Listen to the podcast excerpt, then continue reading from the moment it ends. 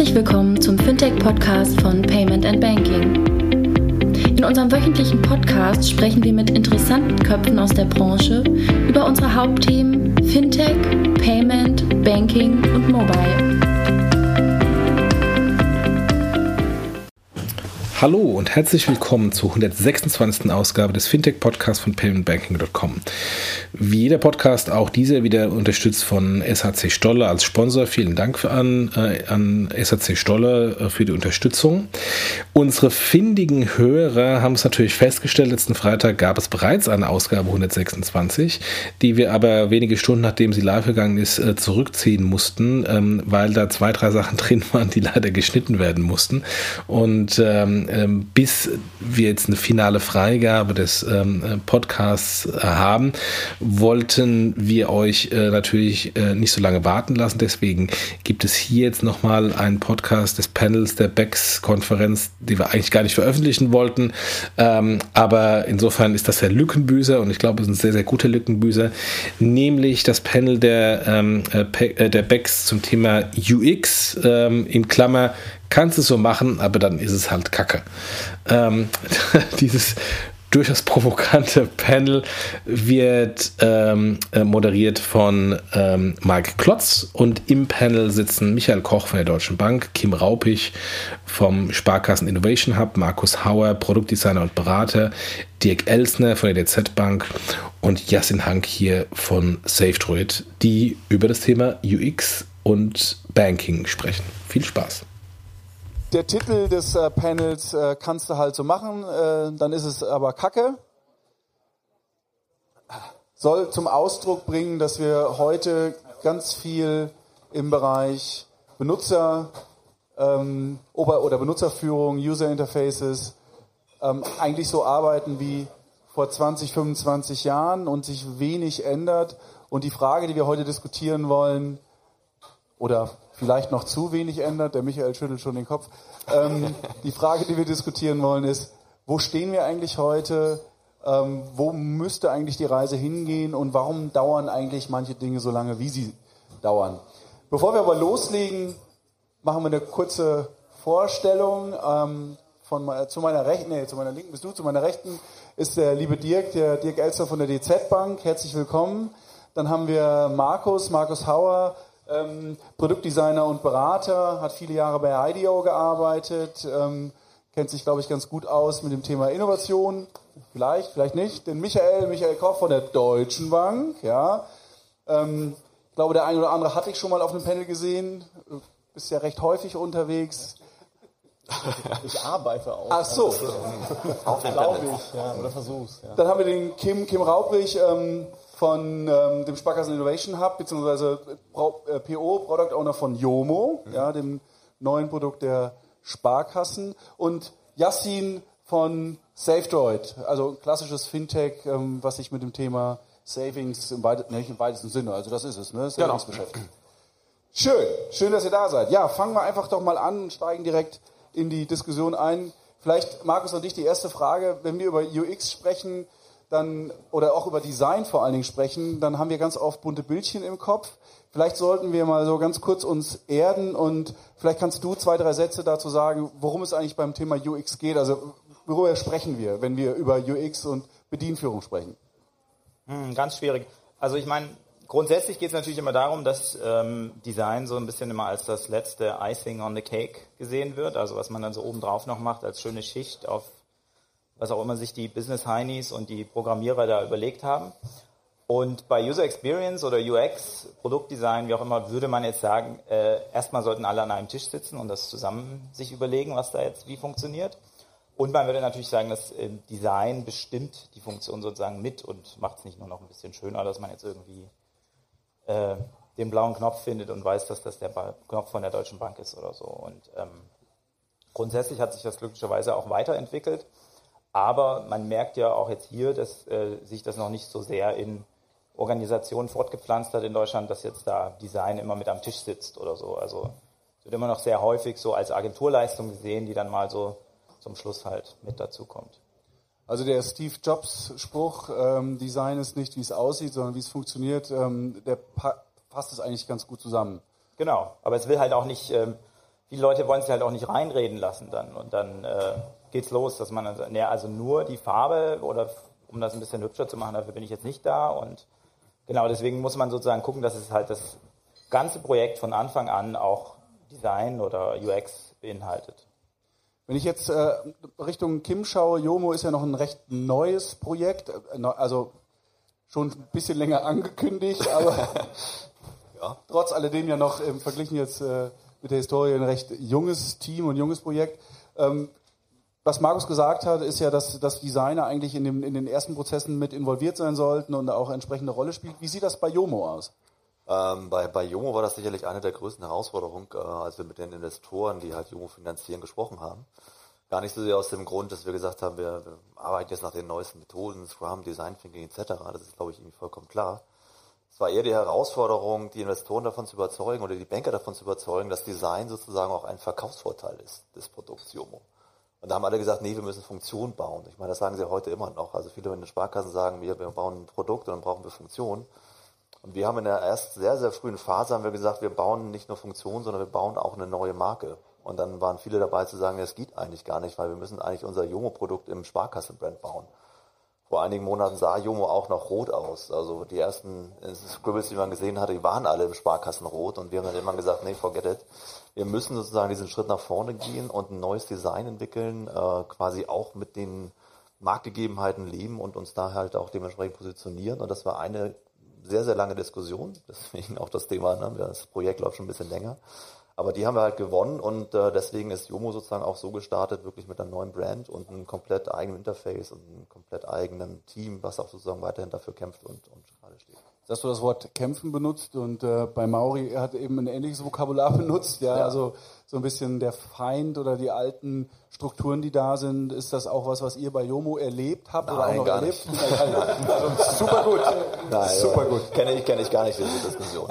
Okay. Ähm, also ich, ich kann ein Zitat von, von einem Vorstand sagen, der sagt, ja mein Gott, wir bauen ja hier ein Girokonto, das gab es ja 1970 schon und äh, da hat er sicherlich auch recht. Aber bei, bei Yomo ist es tatsächlich so, dass wir gesagt haben, nee, pass mal auf, ähm, wir fangen an, auf Funktionen zu bauen, die letztendlich auch mit dem Banking-Kontext nichts zu tun haben. Und allein so eine Diskussion zu führen, das dauert dann schon ewig.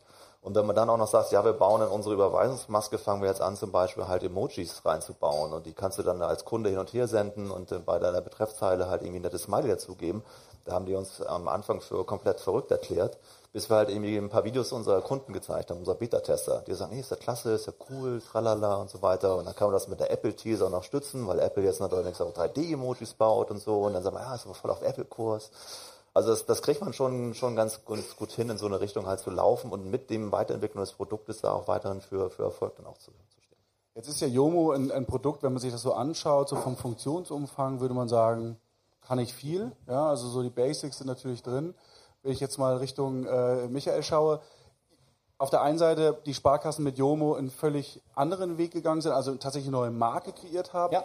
Und bei der Deutschen Bank man sich ganz bewusst augenscheinlich dafür entschieden hat, ähm, das ganze alte Banking zu, naja, digital war es ja schon vorher äh, irgendwie, aber nochmal auf neue Füße zu stellen. Ähm, wenn, du, wenn du jetzt so den Vergleich ziehst oder, äh, oder wenn du was ein bisschen zu, zu, zur Deutschen Bank sagen kannst, was hat euch bewegt, nicht auch einen ähnlichen Weg zu gehen? Also warum habt ihr gesagt, nee, wir, wir bleiben eigentlich bei der Marke und auch bei dem Funktionsumfang beispielsweise?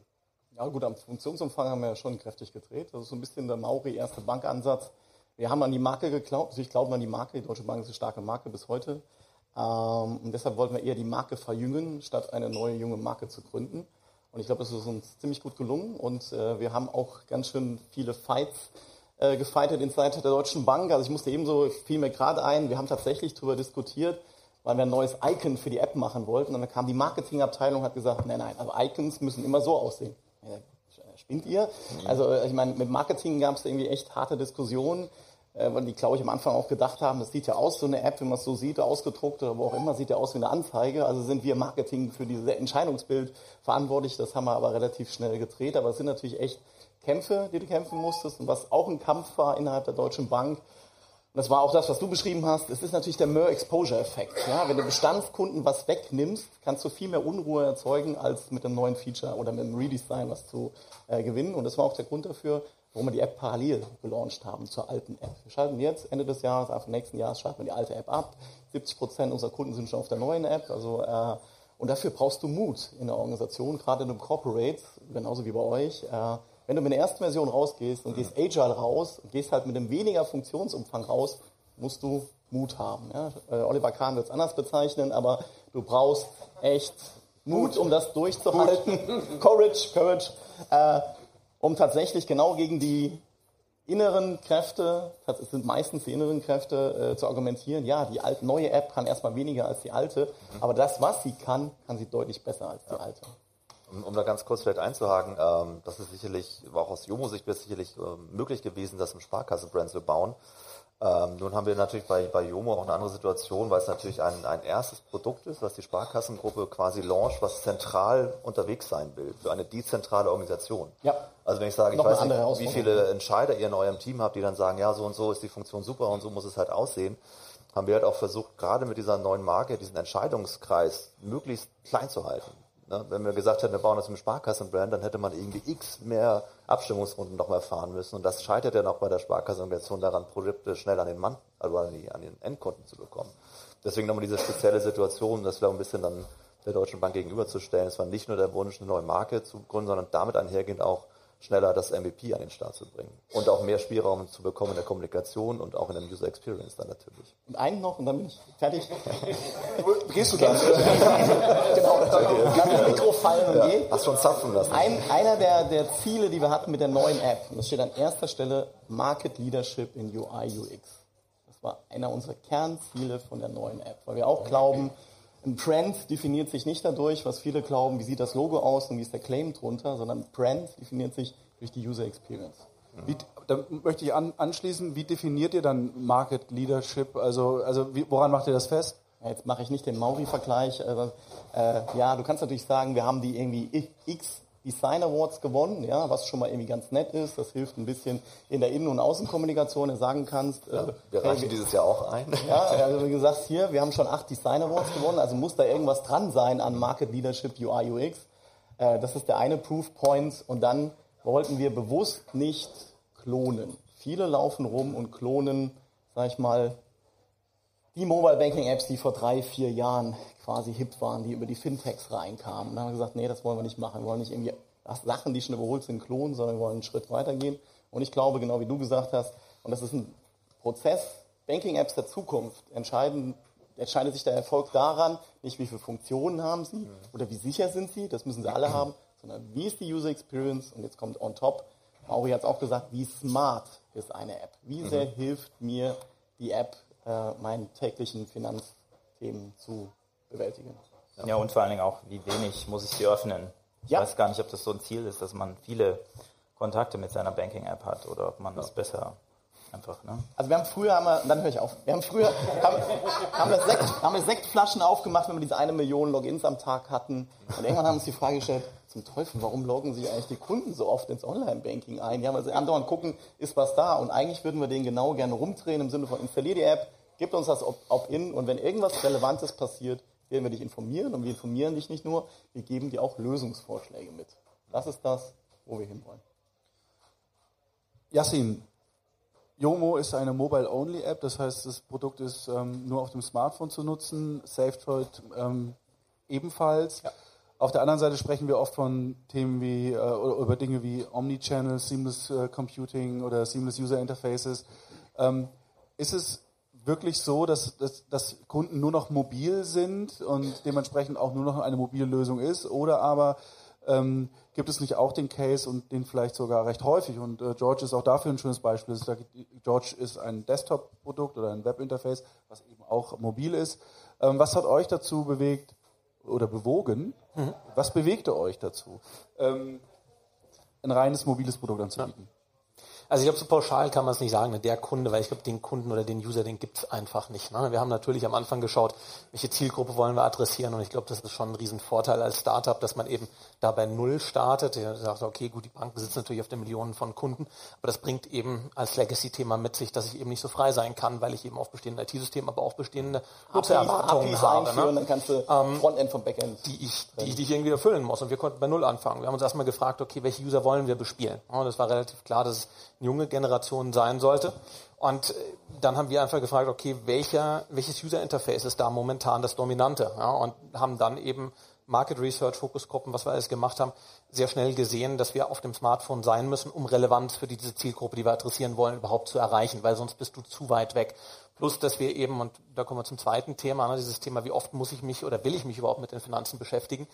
Also unser Credo aber von Anfang an sehr stark auch Market Research mäßig getrieben ist, weniger ist mehr. Also wir wollen gar nicht mit SafeDroid viele Use Cases abbilden. Wir wollen gar nicht, dass sich unsere User oft einloggen. Da hätten wir einen schlechten Job gemacht.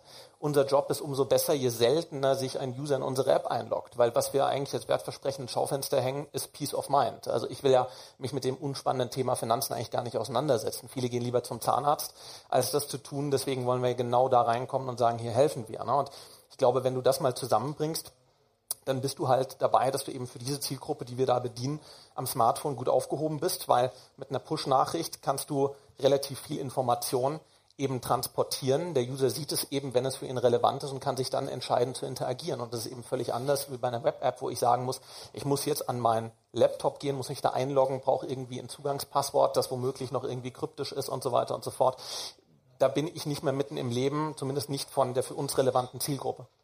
Selftrade ist ja ein schönes Beispiel dafür, dass ein sehr langweiliges Thema, und das meine ich jetzt gar nicht so, du hast das, glaube ich, recht allgemein gesagt, dass man sich nicht so gerne mit Finanzen beschäftigt.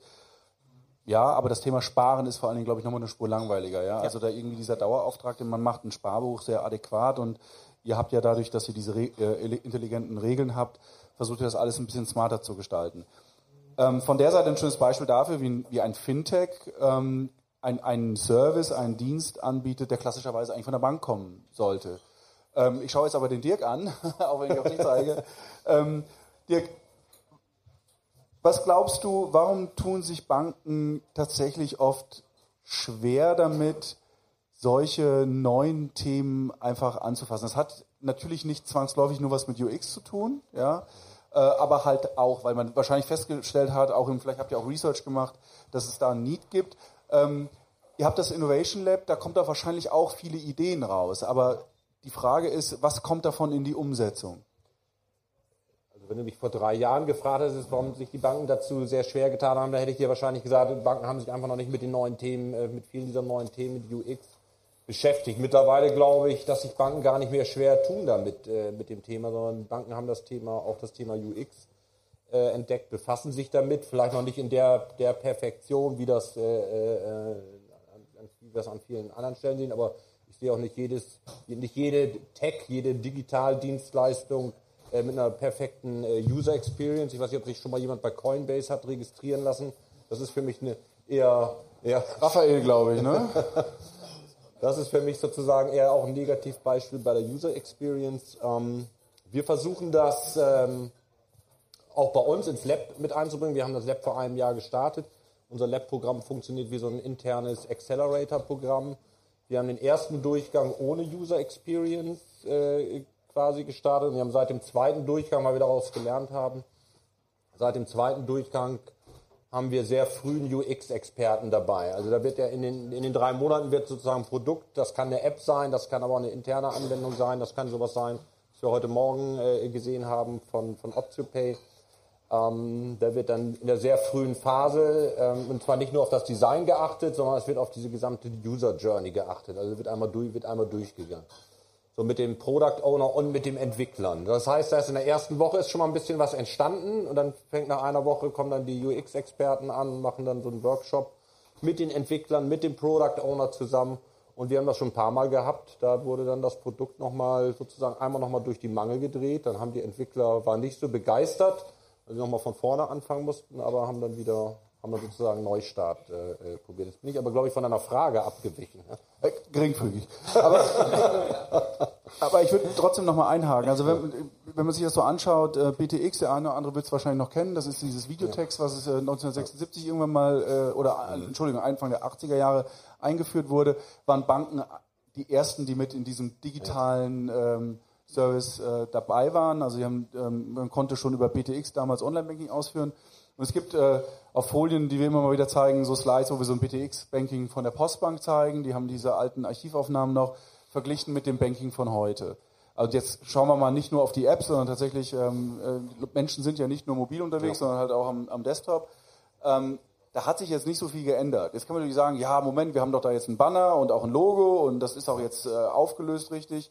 Aber man spricht immer noch bänkisch mit den Kunden. Die Listen, das ist, was Mauri auch gesagt hat, ähm, hat ja die Screenshots auch gezeigt. Also so sieht in Deutschland ja Banking heute auch noch aus. Also müssen es eigentlich immer die Österreicher sein, die uns zeigen, wie Banking funktioniert. Ähm, okay, sorry. Äh, ähm, okay. Ob die Österreicher und Italiener uns zeigen, wie, wie Banking funktioniert. Ähm, Michael, du schüttelst den Kopf.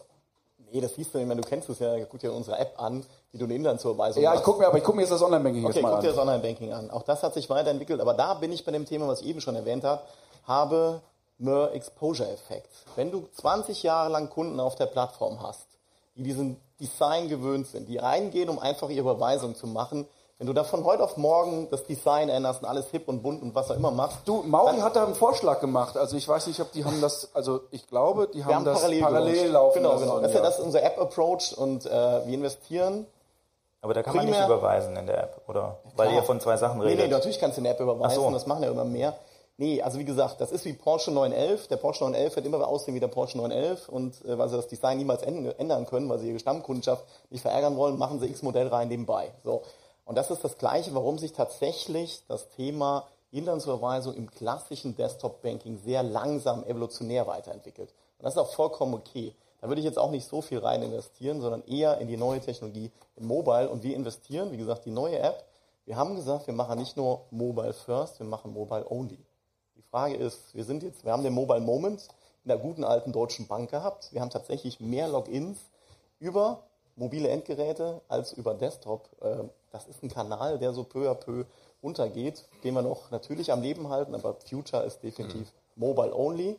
Und bei Mobile ist es auch Smartphone Only. 96% aller Logins über mobile Devices sind über Smartphones. 4% Tablet.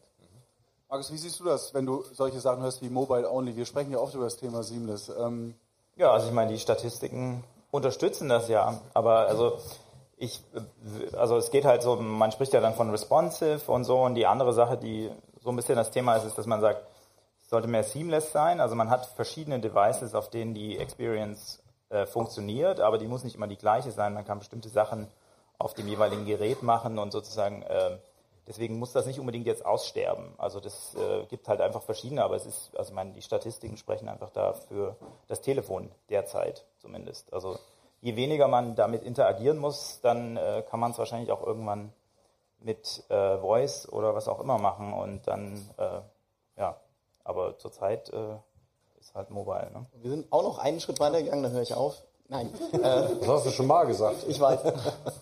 Wir haben tatsächlich nativ entwickelt. Das ist auch anders. Wir haben nicht React genutzt, wir haben kein Progressive Web, kein kleingeschrumpftes, optimiertes HTML in der Mobile App, sondern wir wollten die beste User Experience. Und wenn du die beste User Experience herstellen willst, geht nichts um native Entwicklung herum. Punkt. Ende aus. Kannst du alle Spezialisten aus dem Valley, wo auch immer fragen. Deshalb, das ist auch ein Punkt, weil viele reden von Omnichannel und und und. Omnichannel funktioniert halt nur bedingt, wenn du nativ mobil entwickelst, um die beste User Experience zu schaffen. Ist das, also vielleicht auch da, äh, Michael hat ja so ein, zwei Sätze da auch dazu gesagt, ähm, ist das vielleicht auch der Grund, warum die Sparkassen ähm, gesagt haben, wir machen ein, ein völlig eigenständiges Produkt wie Yomo, um einfach die Bestandskunden und ich glaube, die Sparkassen-App hat irgendwie 12 oder 14 Millionen Downloads. Ich glaube 15, Äh, ja. Bitte? 15 Millionen. 15 Millionen sogar. Ähm, Downloads, um die nicht zu vergraulen und dass, dass man dann sagt, okay, wir wollen hier einfach eine andere Zielgruppe äh, erreichen und deswegen eine neue Marke. Weil die Frage ist ja berechtigt, also warum, man hätte ja auch einfach die Sparkassen-App gut machen können. Wer, Ja, sicher. auch ein nettes Thema. Ähm, nein, ich glaube, der, letztendlich ist es auch der, der, was auch schon die Kollegen gesagt haben, ist, ähm, ich habe auch neues eine Studie gelesen, wieder von Pro7 Sat1 Media, die gesagt haben, dass das Smartphone ist schon zum, zum First Screen geworden. Ist nicht mehr Second Screen noch vor zwei, drei Jahren, sondern ist eigentlich das, das Medium. Und ähm, ich glaube, was, was wir auch gemacht haben, ist, wir haben gar nicht so sehr auf die eigentliche Zielgruppe, für die wir das Produkt bauen, geguckt. So, das ist so die Zielgruppe bei Junge 25 bis, bis 35, sondern wir haben eher nochmal geguckt, was machen jetzt die 18- bis 20-Jährigen und wie gehen die mit diesem Smartphone um und wie nutzen sie dieses Smartphone und vor allen Dingen dann auch gesagt, wie müsste eigentlich dann perspektivisch so ein Produkt für die halt aussehen. Und dann eigentlich diesen Ansatz zu fahren, okay, das kann man sicherlich mit der Marke Sparkasse schon tun, aber dann natürlich für diese internen politischen Themen, das dauert ewig, bis man dann das alles abgestimmt hat. Und natürlich auch vom User Interface oder auch von der Kommunikation her musste man ganz klar sagen, ähm, dass das dann auch nicht mehr machbar war, sondern wir haben angefangen, den Kunden dann auch zu duzen, zum Beispiel unserer Kommunikation. Das wäre mit der Marke Sparkasse nicht, nicht machbar gewesen, so. Und das waren eigentlich so die, die Gründe, warum wir gesagt haben, lass uns mehr ausprobieren, lass uns mehr spielen, lass uns sozusagen dann auch eine Marke entwickeln, die auf die neuen Themen, wie auch jetzt das neue iPhone X, wesentlich schneller reagieren kann und wo wir auch flexibel sind in der, in der Umsetzung halt dazu, weil Flexibilität und Schnelligkeit war für uns der entscheidende Faktor halt auch dahinter, dann auch diese Brand dann auch aufzumachen. Wenn wir uns mal anschauen, ähm, es gibt ja noch mehr Fintechs oder es gibt ja, was heißt noch mehr, es gibt ja etliche Fintechs da draußen und es gibt ja immer so dieses Vorzeige-Fintech, ich glaube, den Namen haben wir heute auch schon ein, zwei Mal gehört, ähm, N26, ähm, die es ja geschafft haben, innerhalb von drei Jahren, die genaue Zahl weiß ich nicht, aber ich meine 500.000 äh, Nutzer zu generieren, was ungefähr der Zahl entspricht, äh, wie die 1822, ähm, äh, glaube ich, seit 15 Jahren gibt es die oder so, also ähm, generiert hat. Und dann stellt man sich ja schon die Frage, woran liegt das? Ist das, was glaubst du, ist das tatsächlich, weil es einfach, äh, weil die, die Benutzerschnittstelle, also sprich ähm, das UX, die Ansprache des Kunden einfach besser beherrschen? Als die etablierten Banken, unabhängig davon, ob es jetzt eine Retailbank ist, aber ich sage jetzt mal die etablierten Banken? Naja, für mich ist, oder wenn, wenn du neu in den Markt startest, und ich glaube, das ist ja der generelle Startup-Ansatz, musst du am Anfang, glaube ich, sehr, sehr spitz sein, ne, um einfach Relevanz zu erzeugen für eine gewisse Zielgruppe. Und ich glaube, das kannst du halt nicht mit einer etablierten Brand, weil, oder? Ich meine, bei eurer App, ihr müsst den, 80, den 18-jährigen Hipster genauso wie den 69-jährigen Rentner abholen. Und da bist du halt nicht mehr edgy. Da bist du, das ist aus meiner Sicht, ist ein Gemeinschaftsbrei, der irgendwie jedem schmecken muss. Aber so gut schmeckt er dann halt dem 80, dem 18-jährigen nicht, aber auch dem 69-jährigen nicht. Ne? Und wenn du halt eine Zielgruppe hast, wo du sagen kannst, okay, ich gönne mir jetzt den Luxus, dass ich für die was baue, was total cool ist, wo viele andere sagen, so um Gottes Willen, bleib mir weg. Ne? Wir haben vorhin schon gehört, irgendwie schaut mir zu bunt aus, irgendwie für junge Leute. Ähm, das Feedback hatten wir natürlich auch, aber das ist ja genau die Designstrategie und äh, die du am Anfang ganz bewusst nimmst und den Weg, den du ganz bewusst gehst, um dann eben dort mit einer hohen Relevanz sehr, sehr stark wachsen zu können und dich innerhalb der Community im, verbreiten zu können. Und ich glaube, dass das durchaus, es ist immer Relevanz, ein ganz, ganz wichtiges ist und dann natürlich, klar, gute User Experience, ein gutes Produkt, aber im Endeffekt musst du aus meiner Sicht da das Rad nicht unbedingt neu erfinden. Dirk hat überrollt. Ich wollte auch noch mal, äh, wollte auch an der Stelle noch mal ergänzen, auch weil die, die, die, die Erfahrung, die wir an der Stelle gemacht haben. Wir haben zum Beispiel vor drei Jahren angefangen, in der, die Union Investment den ersten Robo-Advisor äh, bei uns in der Gruppe zu bauen. Visual West, der richtete sich eher an, an, an ein eher jüngeres Zielpublikum, jüngere Gruppe. Und äh, klar, dann war nämlich tatsächlich auch die Frage, wie sprechen wir die, die bestehenden Kunden an, die Kunden in den Volksbanken, Volks- und Raiffeisenbanken an. Und die fangen jetzt, die äh, übernehmen jetzt quasi dieses Produkt als eine White-Label-Lösung. Mein Invest heißt, mein Invest heißt das dann als Produkt. Und die, da findet eine andere Ansprache statt. Ne? Findet das Produkt dahinter, der Kern ist der gleiche, aber es findet sozusagen an der Stelle eine ganz andere Ansprache statt. Ich, ich wollte Aber, noch, sorry, äh, was ich noch sagen wollte mit den Apps und den Leuten, die schon seit 20 Jahren BTX-Banking machen und so, äh, ich glaube, die Leute benutzen trotzdem auch schon iPhones und so weiter und die sind gewohnt an Pattern, an bestimmte Interaktionspattern und das ist ja das Angenehme bei Mobil. Da haben sich ja gewisse Patterns etabliert und dadurch kann man den Leuten auch eigentlich schneller was verkaufen, weil sie halt durch, auch durch diese ganzen Consumer-Sachen halt daran gewohnt sind und nicht äh, jetzt erst zehn Jahre Onboarding brauchen, was im Web ja viel komplizierter ist, weil irgendwie da jeder seine eigene Designsprache hat und bei dem sieht die Box so aus und bei dem so und auf, also auf einem Mobiltelefon, wenn ich es jetzt nativ in, implementiere, dann habe ich auch viele Sachen nicht benutzen kann, wenn ich mir jetzt keine eigene Designsprache ausdenken will. Das, sozusagen. das ist ein guter Punkt und da wollte ich auch, da, genau da wollte ich halt einhaken, weil ähm, diese Fokussierung oder vielmehr die, das äh, Design zu reduzieren auf eine Zielgruppe halte ich tatsächlich für ein Stück weit gefährlich, denn ähm, wie du es gesagt hast, ja auch ein 40, also 40-Jähriger, auch ein 50-Jähriger, wie hat er gesagt? ähm, auch ein älterer Herr ist ja in der Lage, ein iPhone zu bedienen, ja, und hat sich an bestimmte Design-Patterns gewöhnt und ähm, deswegen ist es, glaube ich, falsch, wenn man sagt, okay, wir machen jetzt ein spezielles Design für eine jüngere Zielgruppe, beziehungsweise, oder das kann man tun. Snapchat ist sicherlich vom Design her für eine jüngere Zielgruppe konzipiert, äh, ganz bewusst. Und die erreichen auch, äh, glaube ich, äh, uns nicht mehr. Ja. ähm, Dann ist aber das ganze Produkt dahinter sozusagen äh, Genau. auf eine bestimmte Zielgruppe äh, adressiert und nicht, ich bin eine Bank und äh, habe jetzt hier irgendwie vom 15-Jährigen bis zum 99-Jährigen alle und Ja, und ich habe vorne einen Picker, wo ich sage, wie alt ich bin und dann kriege ich hier die jugendliche Experience und dann kriege ich irgendwie die für Senioren in Frakturschrift oder so.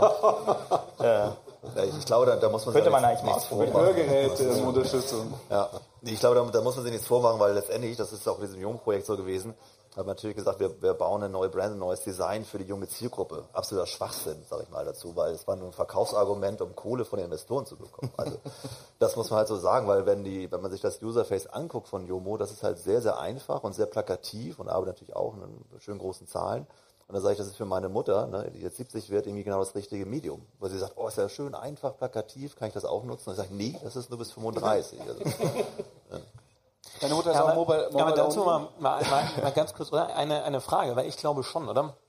Es ist ja nicht so, dass du sagst jetzt, ich baue jetzt dieses Produkt und nachher funktioniert es für alle gleich. Also wenn ich da einfach mal auf unsere Userzahlen und Demographics gucke, das stimmt einfach nicht. Ne? Also es ist tatsächlich so, 90 Prozent unserer User sind jünger als 45. Punkt.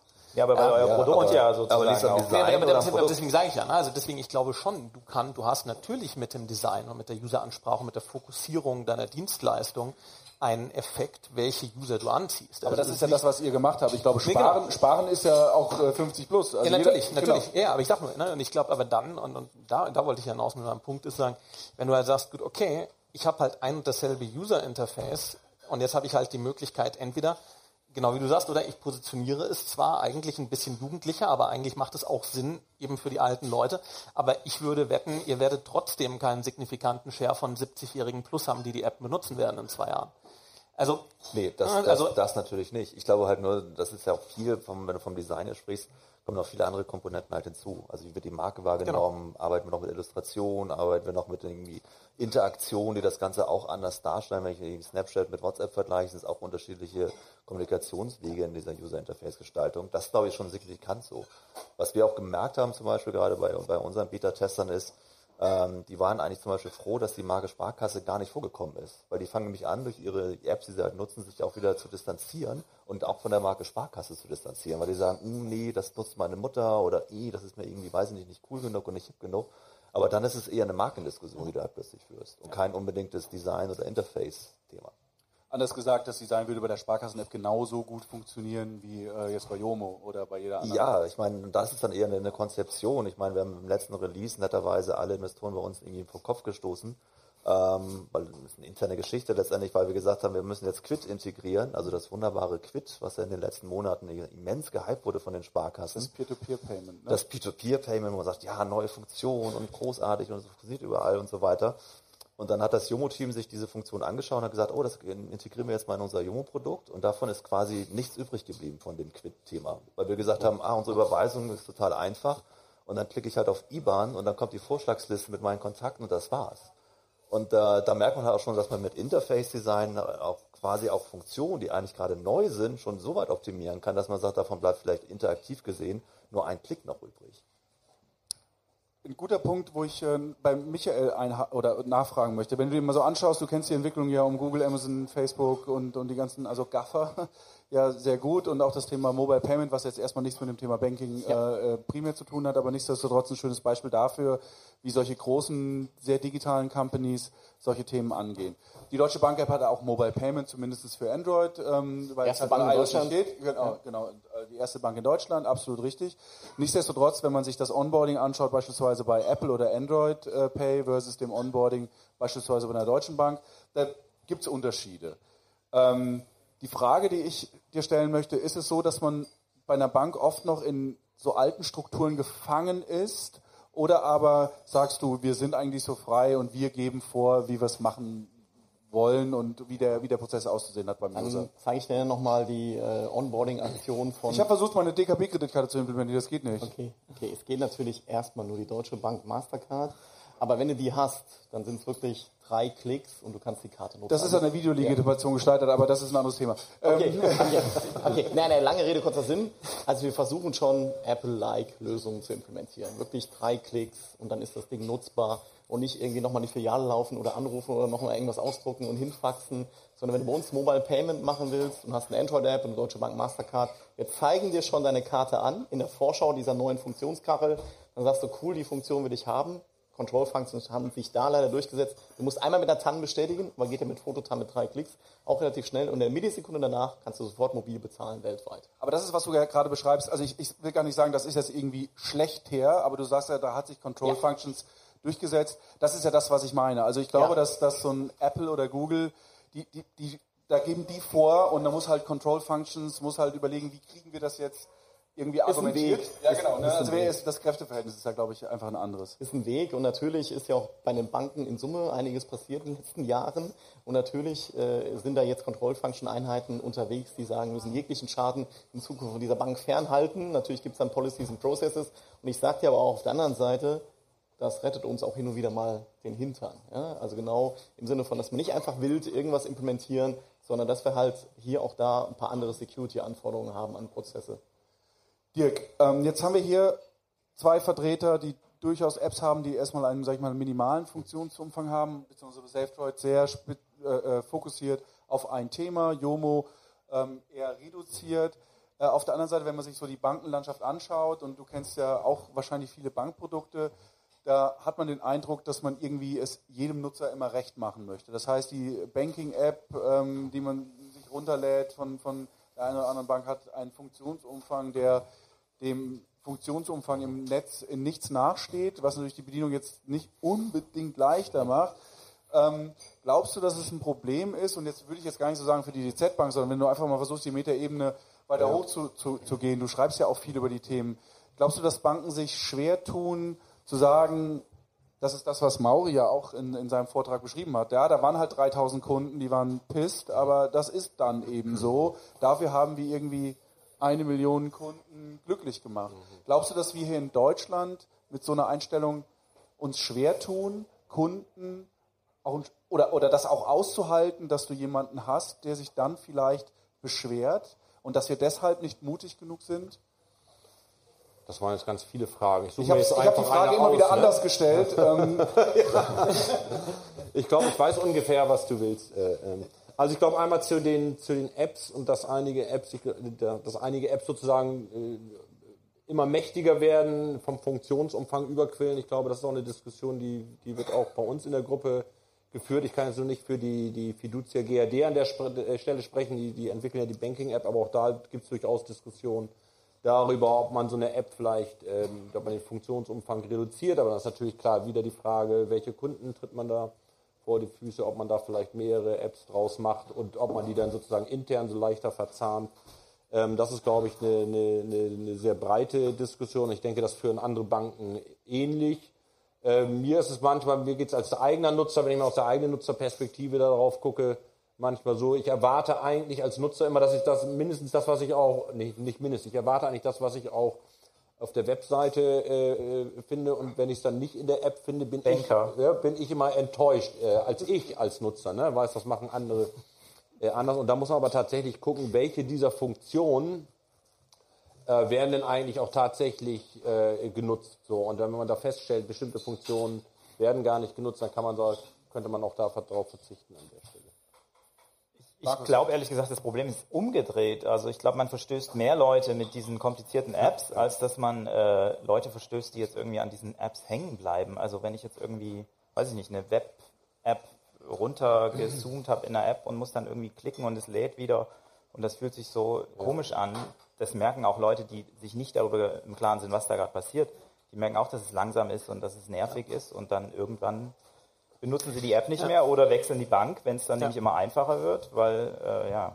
auf der Schwierig anderen wird ja vielleicht auch noch, wenn du, wenn du die, die Funktion, die da drin sind, wenn du die gar nicht erst findest als Nutzer. Ne? Wenn du Genau. jetzt alt eingedienter Nutzer bist, so, ne, dann, dann findest du die vielleicht, aber wenn du jetzt das, das erste Mal ist, und das ist ja ganz häufig so, das kennen wir alle, wenn wir das erste Mal eine App runterladen oder von, von einem neuen Unternehmen und wenn die nicht beim, wenn die nicht gleich beim ersten Mal selbst erklären ist und man nicht die Funktion findet, die man erwartet, ist man weg. Ne? Und klar, das, dann diese Gedanken müssen wir uns natürlich auch machen.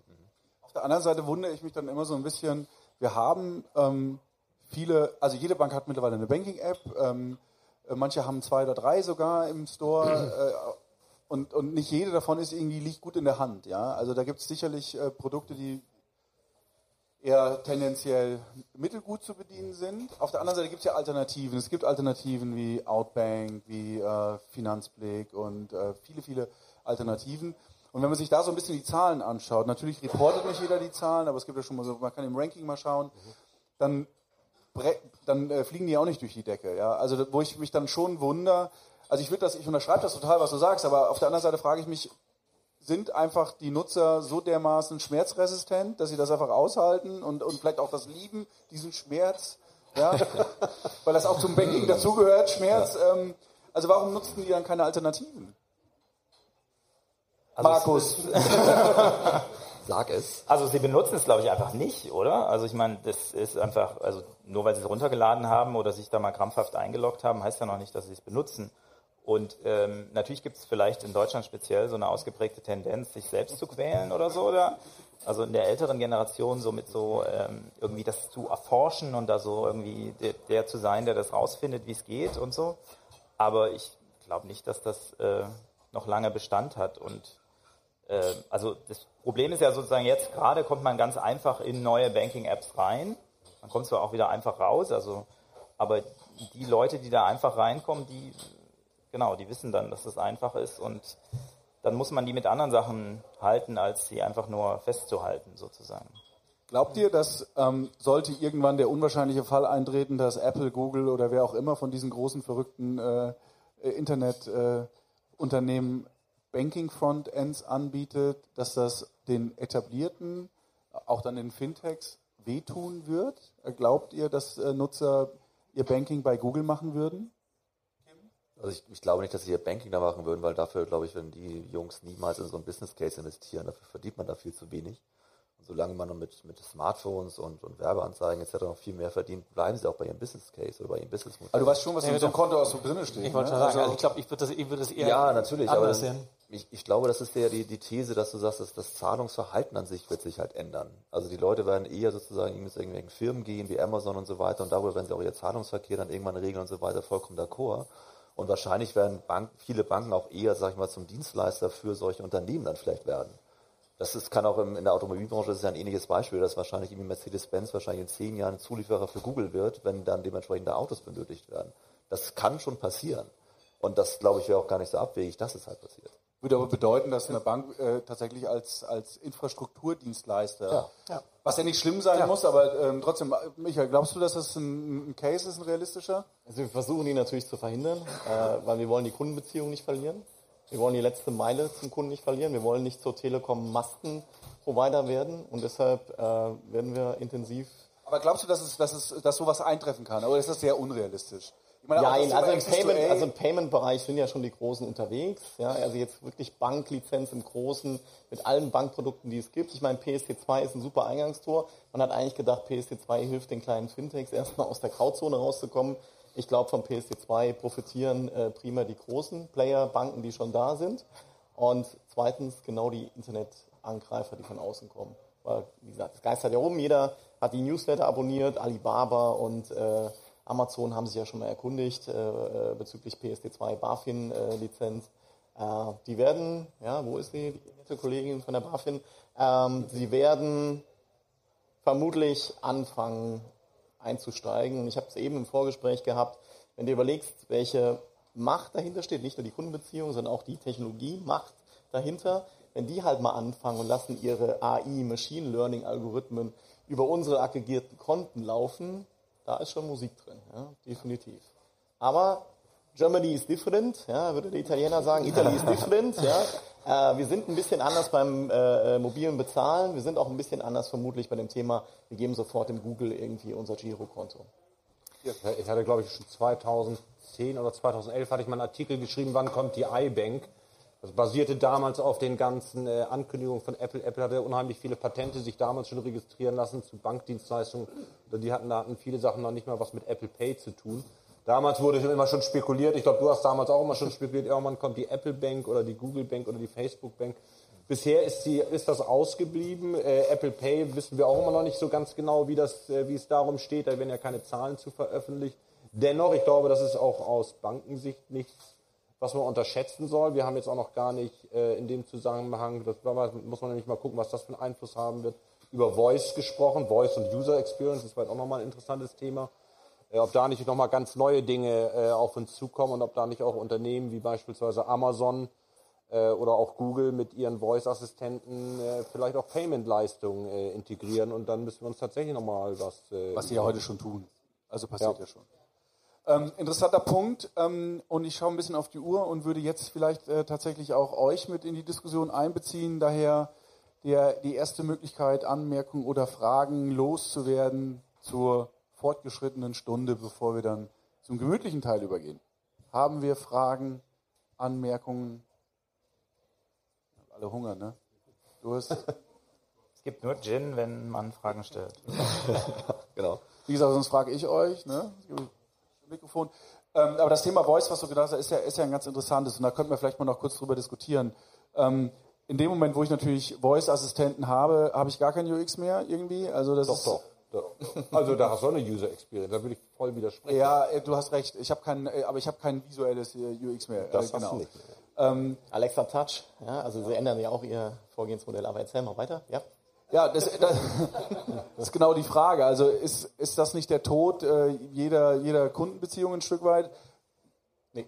Ja, nein, ja. Nein. Also ich glaube, du musst ja jetzt hier noch über die Bankenperspektive schon gehört haben. Also ich würde dem in den meisten Punkten diametral widersprechen, weil ich glaube, einerseits das Asset Frage gestellt, du kannst mir gar nicht widersprechen. Nein, nicht dir, nicht dir.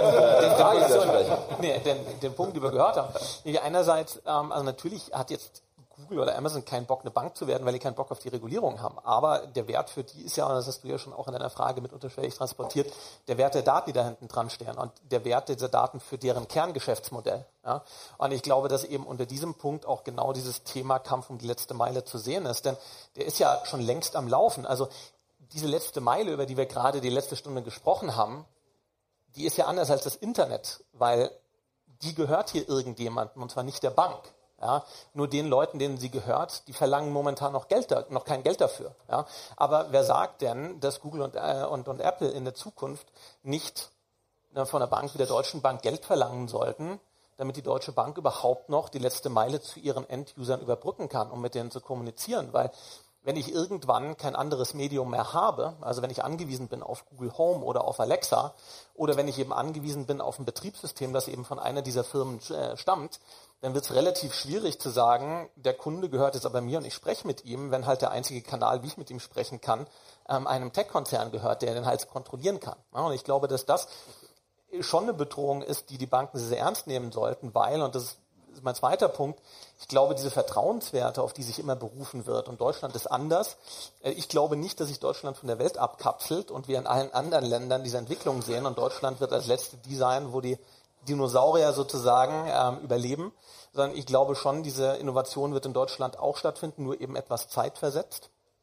Aber, und das ist der wichtige Punkt, die Vertrauenswerte, insbesondere wenn man in angelsächsischen Ländern guckt, der Technologiekonzerne sind teilweise bei weitem besser als die von Banken. Und ich glaube, das darf man nicht unterschätzen. Also wenn ich einem Unternehmen ohnehin schon stark vertraue, warum sollte ich ihm dann auch nicht seine Finanzdaten anvertrauen? Und ich glaube, dass das was ist, was momentan in der Bankenindustrie zumindest gefühlt aus meiner Perspektive in Deutschland noch stark unterschätzt wird. Also ich glaube es nicht, äh, also jedenfalls nicht bei uns in der Deutschen Bank. Wie ich eben gesagt habe, wir investieren sehr viel, um die letzte Meile zu halten und um die Kundenbeziehungen zu halten. Und dann, weil du gesagt hast, Dinosaurier, da muss ich den Spruch loswerden. Wie viele Jahre haben Dinosaurier auf der Erde gelebt? 160 Millionen Jahre. Wie viele Jahre leben die Menschen auf der Erde? Drei bis vier Millionen. Also Dinosaurier haben ziemlich lange überlebt. Äh, schauen wir mal. Also wie gesagt, war jetzt eine scherzhafte Antwort. Äh, wir, wie gesagt, sind sehr intensiv dran und äh, wir werden die letzte Meile nicht aufgeben. Wir hatten aber kein Banking. Wir hatten noch kein Banking. wir hatten noch kein UI UX gehabt. Ja. Heute Morgen hat uns aber einer mit Fröschen verglichen. Also wir sollen mal überlegen, ob wir Frösche oder Dinosaurier ja. sind. Äh, und das Thema Voice, weil das war eben der Aufhänger. Ähm, wir können das ganze schöne, unsere schöne App komplett das Frontend wegschmeißen und nutzen hinten die APIs, die wir gemacht haben, die Businesslogik, um Voice äh, anzubieten. Also auch da sind wir ready. Ja, Also das glaube ich, aber es ist trotzdem eine interessante Frage, weil äh, sie kommt ja so ein bisschen auch aus dem E-Commerce. Also wenn ich mir, wenn, wenn ich jetzt Sachen bei Amazon, äh, äh, bei Alexa, bei Amazon Echo bestelle oder mit dem Google Home bestelle, stellt sich ja schon dann irgendwann die Frage, okay, wo wird denn bestellt? Bei Amazon ist es noch einfach, bei Amazon, aber bei Google Home, was heißt das denn fürs, ja. für, für Advertising beispielsweise? Und das ist natürlich schon eine Gefahr, die da ist, weil Google dann sagen kann, okay, wer mehr zahlt, der wird halt eher gerankt und wenn du eine Pizza bestellen willst, dann wird halt immer irgendwie Domino's Pizza genommen oder whatever. Und das kann natürlich im, im Banking ist es, glaube ich, dann schon ein Stück weit Verlust, weil mir wird der Kontostand noch gesagt und ich kann noch eine Überweisung machen. Capital One in den USA macht es schon. Es gibt ja. in Deutschland auch einige Skills, die es schon, äh, schon tun ähm, oder Banken, die sich damit beschäftigen. Aber ich, ich kann auch sonst nichts mit dem Kunden mehr machen. Also ich kann ja nicht mehr mit ihm in, in so einen Dialog gehen. Ja? Also der Kunde sagt, mach Überweisung. Du kannst jetzt in der App noch was anzeigen bei der Überweisung. Ja. Äh, das geht dann nicht mehr. Ja, wobei man sagen muss, jetzt müssen wir mal schauen, also Voice-Frontends sind noch relativ limitiert, werden sich auch weiterentwickeln, aber warum hat denn Amazon Amazon Touch rausgebracht und Amazon Dot mit einem Display? Also man festgestellt hat, wenn ich UI, UX und wenn ich Entscheidungsbäume aufzeigen will oder dem Kunden mehr anzeigen will als eine, wie viel Grad wird es morgen warm oder wie viel Geld ist auf meinem Konto, wenn du tiefere oder komplizier etwas kompliziertere äh, äh Use Cases hast, dann brauchst du ein visuelles Feedback-Modul. Ja, deshalb glaube ich nicht, ja, Voice wird relativ viel übernehmen, aber es wird nicht alleine dastehen. Ich meine, das wird doch noch eine interessante, wird doch, wird doch noch eine interessante Frage auch sein. Wird es sowas geben wie ein Voice UX? Ne? Also ich denke, bei manchen Skill-Anwendungen von, von Amazon Echo wäre das unbedingt mal erforderlich. Die finde ich so dermaßen äh, umständlich äh, zu bedienen oder mit einer Stimme zu bedienen. Und da wünschte ich mir dann so einen UX, Voice Designer oder wie auch immer das dann heißen mag. Ja, also ich glaube, das ist noch sehr, sehr, sehr früh bei Voice und ähm, also ich habe da ja ein Projekt erst äh, kürzlich zu gemacht und also eigentlich kam es nur darauf, es lief darauf hinaus, dass die Leute tatsächlich diese Dinger nur haben zum Musik hören und ein bisschen Spaß und äh, also ich übertreibe jetzt, aber ähm, also es war sehr gering und das hat sich dann tatsächlich auch bestätigt in, im Actual Rollout von dem Produkt, um das es ging. Also ja, aber das ähm, ist ja wie bei, bei jeder Technologie. Meine, das iPhone vor zehn Jahren, damit konntest du letztendlich auch telefonieren und Internet surfen. Wenn du dir das Ding heutzutage anguckst. Gut, ich hatte aber, also das iPhone mit ja. Alexa zu vergleichen, finde ich schwierig, weil das hatte schon viel mehr Appeal im Sinne von äh, Nutz, also Wert, der am Ende bei rauskam, als jetzt bei Alexa über, hin, über Musik hören hinaus. Also würde ich jetzt. Also ich habe vier Alexas zu Hause. Dann, äh, tatsächlich eins im Kinderzimmer und ich habe vier Use Cases. Das mit dem Wie ist das Wetter? Spiel Musik, was gibt's für News? Und den vierten habe ich vergessen. Ja. Und dann hört's auf. Genau. Also das ist, also, aber kann sich ja alles noch entwickeln. Wir hatten bei uns, vielleicht kann ich das nochmal ergänzen, wir hatten bei uns im äh, letzten oder vorletzten Lab-Durchgang haben wir ein Alexa-Skill gebaut für die, für eine, auch für, für Finanzabfragen. Das war eben sehr interessant. Man muss bestimmte Grundregeln ja beachten, die Amazon vorgibt. Aber die Frage ist dann auch mal, welche, äh, was fragt denn eigentlich der Kunde zum Beispiel, um seinen Kontostand abzufragen? Das muss man erstmal herausfinden, weil Alexa, das habe ich da zumindest gelernt, ist total blöd, versteht eigentlich nur das genau, was übersetzt wird. Und wenn das falsch übersetzt wird und das der Entwickler nicht vorgegeben hat, dann versteht, äh, versteht Alexa das auch nicht. Das ist, glaube ich, die große Herausforderung, auch für Amazon, Alexa nämlich mal endlich intelligenter zu machen. Und ich finde, Alexa könnte intelligenter gemacht werden, aber auch für Entwickler oder UX äh, und auch für Fachbereiche, äh, da die, die zu gucken, was sind da eigentlich intelligente Anwendungen. Ja, aber das ist, das ist doch genau der Punkt, dass ich sage, wenn du da jetzt weiter guckst in den nächsten fünf Jahren, dann wird sich das Thema so weiterentwickelt haben, dass es gar nicht mehr so wie heute wirkt. Ja. Sondern dass du letztendlich anfängst mit Alexa zu reden wie mit einem normalen genau. Gesprächspartner. Ja. Oder dass sie dir auch Fragen beantwortet, wo ich sage, eh, die ist ja so intelligent geworden, dass sie schon irgendwie quasi mich kennen, ja. mich kennenlernt und dadurch auch ganz anders antwortet. Ja. Und die Datenqualität dahinter wird sich massiv ändern. Auch wenn ja, das halt ist. Ne? Ich glaube nur, dass es halt sozusagen jetzt, man könnte fast sagen, vielleicht ist es einfach zu früh, weil sozusagen die Negativ-Experience, also das, was ich an Negativen mit diesem Gerät erlebe, ist viel größer als die positiven Sachen, die ich da raushole. Und natürlich stellen mir immer die Leute dann zu Hause vor, was sie alles Tolles schon können und wie groß ist Oliver Kahn oder keine Ahnung, aber äh, äh, trotzdem, wenn dann sozusagen es im Alltag funktionieren muss, dann äh, gibt es da so viele Ecken und Kanten und das kann ich jetzt nicht beim, konnte ich nicht beim ersten iPhone sehen. Jetzt, also da war, ja. da wurde halt einfach ganz viel weggelassen und ähm, dann ja. sozusagen die Sachen optimiert. Und das ist zum Beispiel, was ich auch in die, also research-mäßig war, zum Beispiel, dass Leute in Amerika die äh, Siri am Apple TV benutzen. Das ist so ein mhm. ganz limitiertes Use Case. Mhm. Die sind total happy damit. weil das sozusagen, also kognitiv und natürlich auch, es funktioniert einfach. Sie wissen, sie sagen einfach diesen Filmname oder diesen Serienname und dann funktioniert es. Und dann kannst du so, sag ich mal, ein positives Ding aufbauen, versus wenn du jetzt diese große, weite Welt von Alexa hast oder ja. äh, Google Home oder Apple kommt ja auch, äh, dann hast du halt so viele negative Experiences, wo es nicht funktioniert, weil das halt so weit und offen ist, was du ja mit einem visuellen Interface limitieren kannst. Du kannst den ja Choices anbieten. Ja. Aber wenn, wenn, du dann wieder Banken nimmst, was, was bauen sie dann? Bauen sie wieder ein Alexa-Skill, wo ich dann irgendwelche Aktiendaten oder so abfragen kann. Also welchen Nutzwert hat das denn dann letztendlich? Und das ist, glaube ich, dann bei, aus meiner Sicht bei der Denkweise von vielen Banken immer noch ein Fehler, den sie beim, dann begehen. Ja, aber eigentlich anfangen, neue Produkte oder ja. Service aus sich mal herauszubauen und nicht über ein Girokonto nachzudenken oder über eine neue App nachzudenken. Ja, aber das ist auch dann, das geht ja. so ein bisschen auf dieses Seamless zurück, dass man sagt, man guckt, was ist für diesen Touchpoint die richtige Experience und was kann man wirklich damit abbilden. Also wäre es jetzt zu versuchen, auf der Apple Watch die komplette Banking-App abzubilden, sozusagen, wäre jetzt ja. das übertriebene Case. Das wird auch nicht dann mit Voice funktionieren, sozusagen. Ja.